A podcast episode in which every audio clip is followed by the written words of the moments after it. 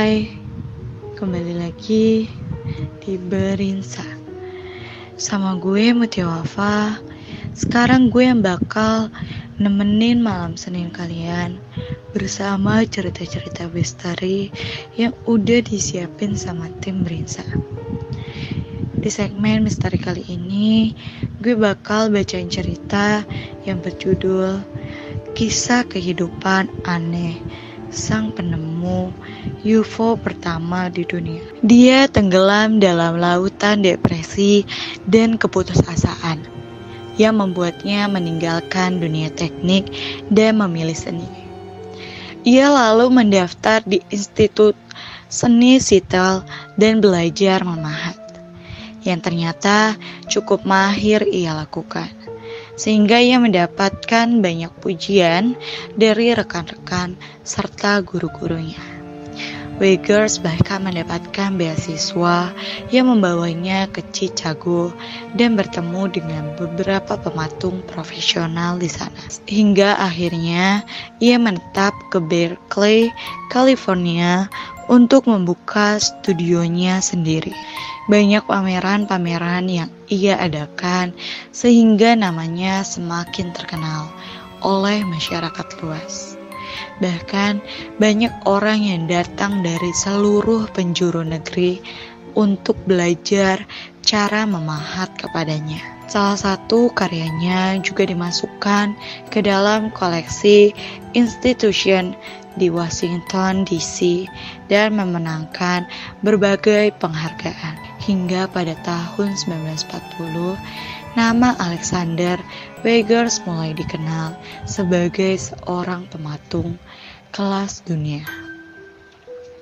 Pada tahun 1941, Weggers yang kala itu berusia 41, 40 tahun bergabung bersama Angkatan Darat AS dan terlibat dalam misi intelijen yang bertugas menerjemahkan bahasa Melayu, Belanda, Italia, Jerman, dan Inggris. Selama dua tahun, ia bertugas di sana hingga diberhentikan pada tahun 1943. Weigers kemudian pergi Carmel, California, dan memilih untuk menetap di sana. Ia juga kemudian bertemu dengan seorang wanita bernama Marian Weigers yang akhirnya ia jadikan istri. Di saat-saat inilah ia mulai dikenal sebagai orang yang eksentrik mulai dari membuat rumah yang luas berbentuk jamur dengan potongan kayu, besi tua, dan berbagai barang tak terpakai yang ia daur ulang sendiri dan dibuat dengan keterampilan pandai besi yang di luar biasa. Rumah itu ia sebut dengan kubah Guedesik yang gila. LE bahkan mengembangkan keterampilan mengukir kayu, pembuatan alat, serta keahlian di bidang listrik dan pipa. Bahkan di bidang fotografi, Weigers juga sering berkeliling dengan mobil uap yang ia buat sendiri. Lalu memelihara lebah di perkarangannya sebagai peternakan lebah. Dan ini semua sesuai dengan filosofinya tentang hidup mandiri. Sementara itu, ia menulis beberapa buku tentang keterampilan pandai besi dan pembuatan alat. Ia juga semakin terobsesi untuk menciptakan ide yang telah lama ia rencanakan, yaitu sebuah pesawat baru yang ia sebut sebagai Discopter. Selama bertahun-tahun, Wiggers telah membuat sketsa berbagai mesin yang fantastik. Di buku catatannya, banyak di antaranya yang seolah-olah didapatkan langsung dari novel Jules Verne. Salah satu dari koleksinya yang sangat dia sukai sebenarnya adalah Discopter, sebuah ide yang sudah ia pikirkan sejak tahun 1920-an. Ide tersebut berisikan suatu bentuk kendaraan yang aneh yaitu sebuah pesawat berbentuk piringan dengan posisi pilot di tengah. Hal tersebut dimaksudkan agar dapat menjadi sebuah kendaraan yang mampu melakukan lepas landas dan mendarat secara vertikal dan mampu melakukan perubahan arah yang tajam dan tepat. Kendaraan tersebut seharusnya akan menggantikan helikopter. Namun, menurut Weggers, rencana memilih cacat desain. Hingga akhirnya ia menyempurnakannya dan mendapatkan paten di chopper dari kantor paten Amerika Serikat pada tahun 1944. Weggers kemudian mengirimkan desain yang telah ia sempurnakan ke semua cabang militer. Namun sayangnya, saat itu tidak ada yang tertarik untuk memproduksinya secara massal. Sebelumnya, Weggers sangat senang dan penemuannya tersebut dan membayangkan bahwa apa yang ia ciptakan dapat mengubah landscape penerbangan yang kita ketahui hingga hari ini. Tetapi sayangnya, semua mimpinya tidak dapat terwujud, jangankan diproduksi. Prototipenya saja bahkan tidak pernah dibuat. Hingga pada tahun 1940 sampai 1950-an, diskopter menjadi populer kembali karena fenomena UFO dan piring terbang mulai diketahui publik rancangan Weggers kembali dibicarakan dan tidak lama kemudian membuat menjadi suatu tren. Khususnya pada tahun 1953 dan 1956.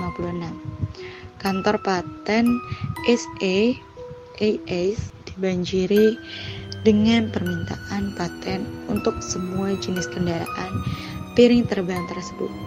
Bahkan militer NASA mulai bereksperimen dengan desain lepas, landas, dan pendaratan UFO. Weggers bahkan menuduh Angkatan Laut melakukan pelanggaran hak paten dan semua yang mereka lakukan terinspirasi dari rancangan yang dibuat olehnya.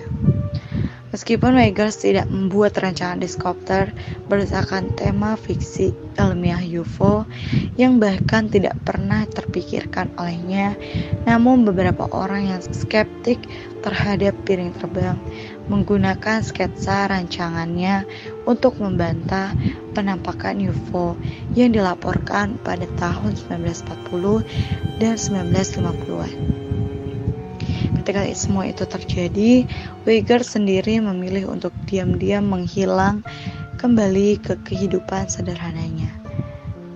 Kembali ke dunia pahatan dan pandai besi di studio kecilnya di Carmel. Dia memiliki beberapa siswa yang datang padanya untuk belajar keterampilan pandai besi. Juga menulis sebuah karya yang sangat penting di dunia pandai besi yang berjudul The Making of Tools and Modern Blacksmith. Weggers sepenuhnya memilih untuk menjauhkan diri dari semua hal berbau UFO dan piring terbang yang sebenarnya menjadi populer karena dirinya. Ia mengajar hingga umur 83 tahun dan meninggal pada tahun 1983 di umur 87 tahunnya. Weggers tak pernah melihat diskopternya dibuat, meskipun hampir semua orang selalu membicarakannya.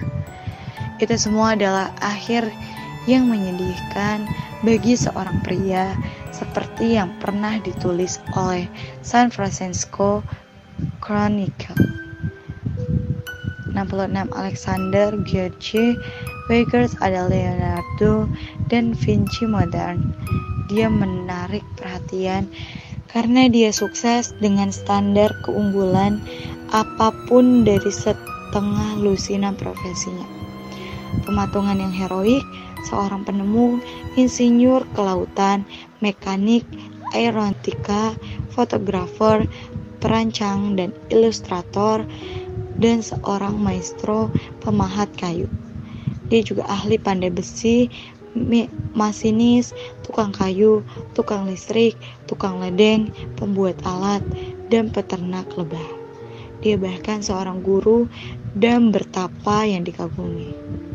Pada tahun-tahun berikutnya, properti dan karya Weiger akan diperbaiki dan dilestarikan dengan cermat oleh kolektor dan pedagang seni. Randy Hunter yang pada saat kematiannya sendiri telah membeli hampir semua karya Uyghurs dan mengubah semua tempat itu menjadi museum dan tempat suci untuk mengenang penemu hebat itu yang bahkan masih bisa dikunjungi hingga hari ini. Pada akhirnya, kisah Alexander Uyghurs memiliki sejarah yang panjang dan tragis, namun kisahnya yang menarik.